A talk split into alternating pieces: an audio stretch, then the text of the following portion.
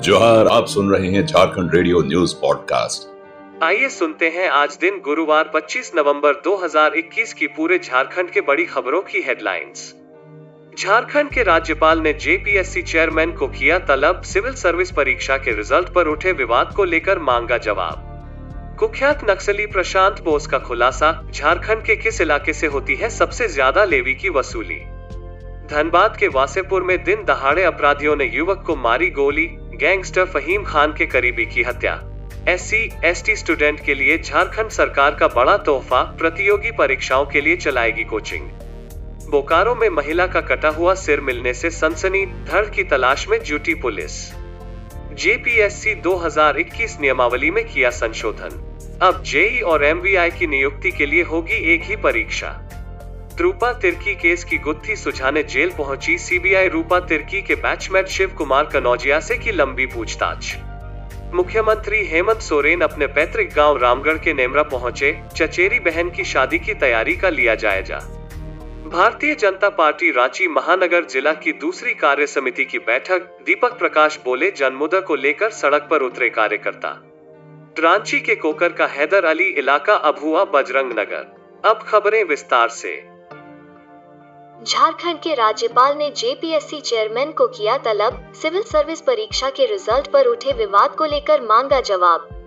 झारखंड के राज्यपाल रमेश बैस ने झारखंड लोक सेवा आयोग की सिविल सर्विस परीक्षा के परिणाम पर उठे विवाद को लेकर बुधवार को आयोग के चेयरमैन अमिताभ चौधरी को राजभवन तलब किया। इस विवाद के सभी बिंदुओं पर राज्यपाल ने आयोग के चेयरमैन से जानकारी मांगी।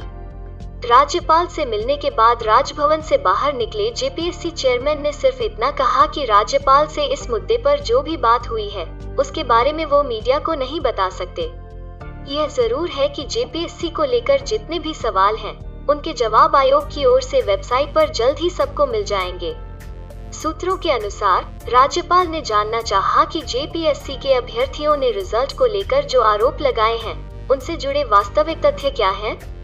अभ्यर्थियों का आरोप है कि जेपीएससीपीटी का जो रिज़ल्ट जारी किया गया है, तीन दर्जन से भी ज़्यादा अभ्यर्थी ऐसे हैं, जिनके रोल नंबर लगातार समान सीरीज़ में हैं। लोहरदगा, साहिबगंज और लातेहार के कुछ परीक्षा केंद्रों पर एक कमरे में परीक्षा देने वाले लगातार क्रमांक वाले अभ्यर्थियों को उत्तीर्ण घोषित किया गया है कुख्यात नक्सली प्रशांत बोस का खुलासा झारखंड के किस इलाके से होती है सबसे ज़्यादा लेवी की वसूली झारखंड पुलिस के द्वारा गिरफ़्तार भाकपा माओवादियों के बड़े नेता प्रशांत बोस ने संगठन के द्वारा वसूली जाने वाली लेवी को लेकर बड़ा खुलासा किया है। प्रशांत बोस के अनुसार सरकारी विकास योजनाओं सहित सबसे ज़्यादा लेवी कोयल शंख जोन से उठता है। पुलिस ने गिरफ्तारी के बाद प्रशांत बोस को रिमांड पर लिया था। रिमांड पर हुई पूछताछ के दौरान यह बात सामने आई है कि कोयल शंख जोन से माओवादियों को सर्वाधिक लेवी मिलती है। कोयल शंख जोन में सरकारी विकास योजनाओं बीड़ी पत्ता कारोबार खनन से लेवी की वसूली होती है। कोयल शंख जोन के बाद मध्य जोन और अन्य इलाकों से लेवी की राशि संगठन को आती है। प्रशांत बोस ने पुलिस को बताया है कि माओवादियों को मिलने वाली लेवी की राशि का बंटवार संगठन के द्वारा military commission, regional committee, zonal committee, area committee के बीच किया जाता है। धनबाद के वासेपुर में दिन दहाड़े अपराधियों ने युवक को मारी गोली। गैंगस्टर फहीम खान के करीबी की हत्या। धनबाद के वासेपुर में बुधवार की शाम के करीब बाइक सवार दो अपराधियों ने नया बाज़ार के ज़मीन कारोबारी 50 वर्षीय नन्हे खान को गोली मार दी।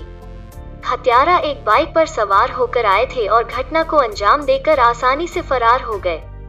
घटना स्थल से मिली जानकारी के आधार पर नन्हे खान को तकरीबन आधा दर्जन गोली हमलावरों ने चलाया।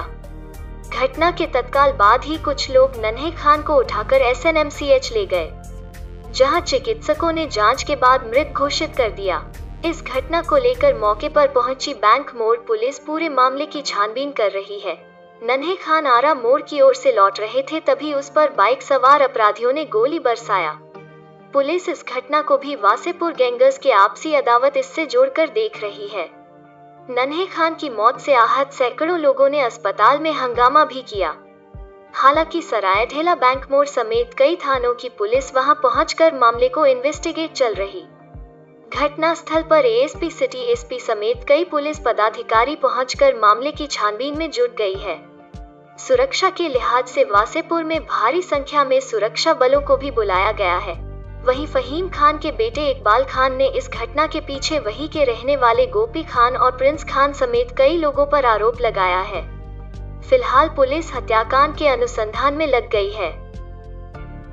एस सी स्टूडेंट के लिए झारखंड सरकार का बड़ा तोहफा प्रतियोगी परीक्षाओं के लिए चलाएगी कोचिंग। झारखंड में अनुसूचित जाति एवं अनुसूचित जनजाति वर्ग के छात्र छात्राओं को लिपिकीय स्तर की प्रतियोगी परीक्षाओं की तैयारी के लिए सरकार की ओर से सभी जिलों में विशेष कोचिंग के केंद्र खोले जाएँगे।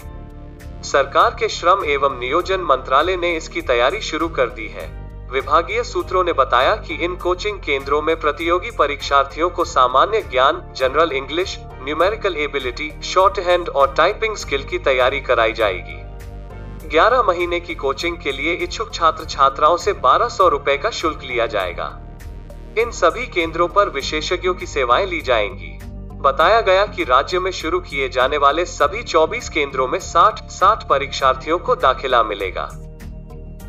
बोकारो में महिला का कटा हुआ सिर मिलने से सनसनी धड़ की तलाश में जुटी पुलिस। झारखंड के बोकारो ज़िले में एक महिला का कटा हुआ सिर बरामद हुआ है। बोकारो के सेक्टर 12 थाना क्षेत्र के भारत एकता को ऑपरेटिव को सातनपुर गाँव को जोड़ने वाली सड़क के बगल में एक महिला का कटा हुआ सिर ग्रामीणों की सूचना पर पुलिस ने बरामद किया है। पुलिस धड़ की खोज में जुटी हुई है।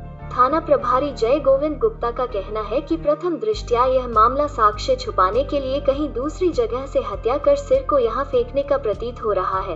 मामले की जाँच की जा रही है। शव के पास एक झोला भी मिला है, जिससे यह प्रतीत हो रहा है कि हत्या कर झोले में डालकर सिर को यहाँ लाकर फेंका गया है। सेक्टर 12 पुलिस मौके पर पहुँची और कटा हुए सिर के धड़ को खोजने का प्रयास किया, लेकिन कहीं भी धड़ नज़र नहीं आया। उसके बाद सिर को उठाकर थाना ले जाया गया। आज सुबह फिर से पुलिस मौके पर पहुँची और मामले की जाँच शुरू कर दी है। मौके से एक झोला भी बरामद किया गया है। गिरिडीह ज़िले में महिला को डायन बताकर जबरन मेला पिलाने की कोशिश विरोध करने पर लाठी डंडे से पीटा। झारखंड के गिरिडीह ज़िले के बेंगाबाद थाना क्षेत्र की बदवारा पंचायत के लक्षुवाड़ी गाँव में मंगलवार की दोपहर डायन बताकर एक महिला को पड़ोस के माँ बेटे ने जबरन मेला पिलाने की कोशिश की। महिला के विरोध करने से भड़के माँ बेटे व अन्य लोगों ने लाठी डंडे से उसकी जमकर पिटाई कर दी। पिटाई के दौरान पीड़िता के चीखने चिल्लाने के बाद आसपास के लोग जमा हुए तब तक आरोपी भाग निकले। महिला को परिजनों ने इलाज के लिए बेंगाबाद के सरकारी अस्पताल में भर्ती कराया। जहाँ स्थिति को देखते हुए सदर अस्पताल रेफर कर दिया गया है। पीड़िता ने कहा कि मंगलवार की दोपहर वो घर के बगल की बारी में फ़सल तोड़कर घर लौट रही थी। इस बीच पड़ोस के माँ बेटे उसे डायन कहकर रुकने के लिए कहने लगे। माहौल को भाप वो नहीं रुकी। इस बीच माँ बेटे ने उसका पीछा कर उसके साथ लाठी डंडे से पिटाई शुरू कर दी।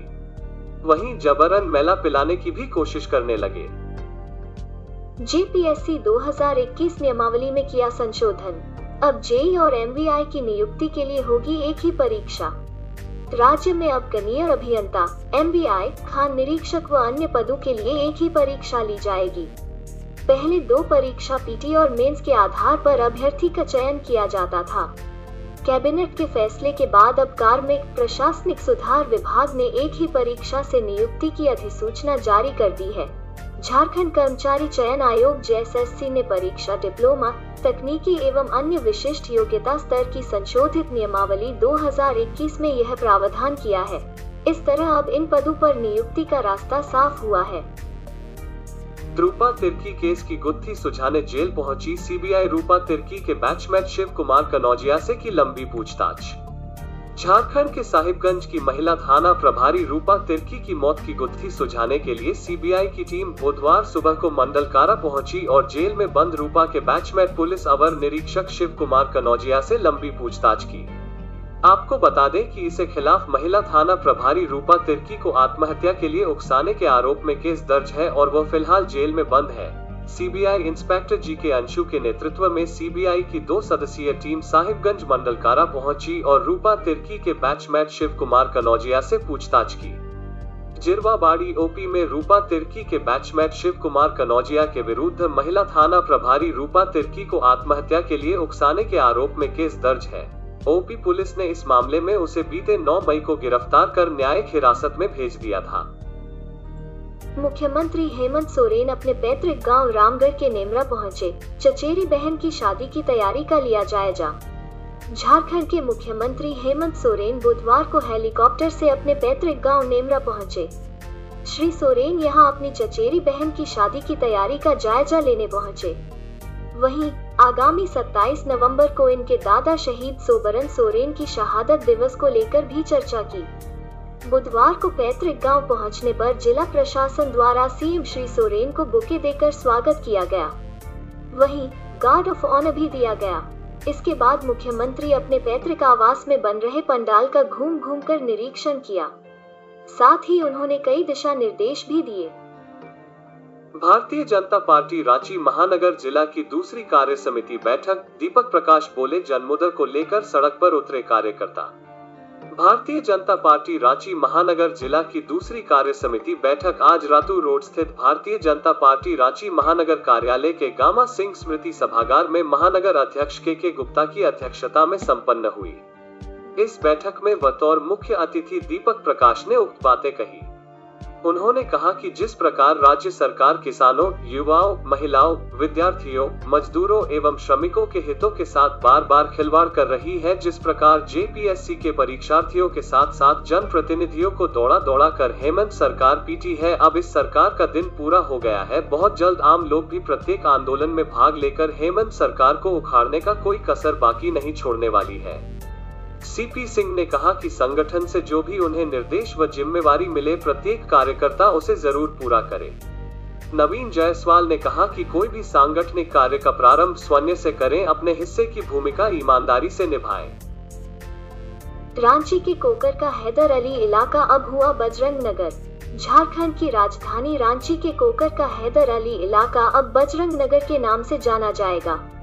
झारखंड की राजधानी रांची में पहली बार किसी रोड का नाम बदल गया। यह गली है कोकर स्थित हैदर अली गली। इस रोड का नाम बदलने को लेकर नगर निगम बोर्ड की बैठक में स्वीकृति दी गई है। नए नामकरण को लेकर मोहल्ले के बुद्धिजीवी लोगों के साथ कई दौर की बैठक भी हुई थी, जिसमें यह निर्णय लिया गया था कि इस गली का नया नाम बजरंग नगर रखा जाए। झारखंड की राजधानी रांची के कोकर का हैदर अली इलाका अब बजरंग नगर के नाम से जाना जाएगा। आज इसका विधिवत नामकरण किया गया। अंग्रेज़ी हुकूमत के दौरान हैदर खान नामक एक डिप्टी कमिश्नर यहाँ घर बनाकर रहते थे। वे गया में डिप्टी कमिश्नर थे। उस समय उन्होंने यहाँ काफ़ी संख्या में मुस्लिमों को बसाया। इस कारण इस सड़क का नाम हैदर अली रोड रखा गया। लेकिन उन्नीस सौ सड़सठ में दंगा के बाद हैदर खान अपनी ज़मीन जायदाद को बेचकर यहाँ से चले गए। पूरे झारखंड का दिन भर का news analysis Jharkhand radio podcast पर सुन सकते हैं।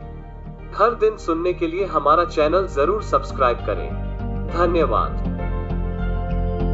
पूरे झारखंड की हर खबर के लिए सुनते रहें झारखंड रेडियो न्यूज़ पॉडकास्ट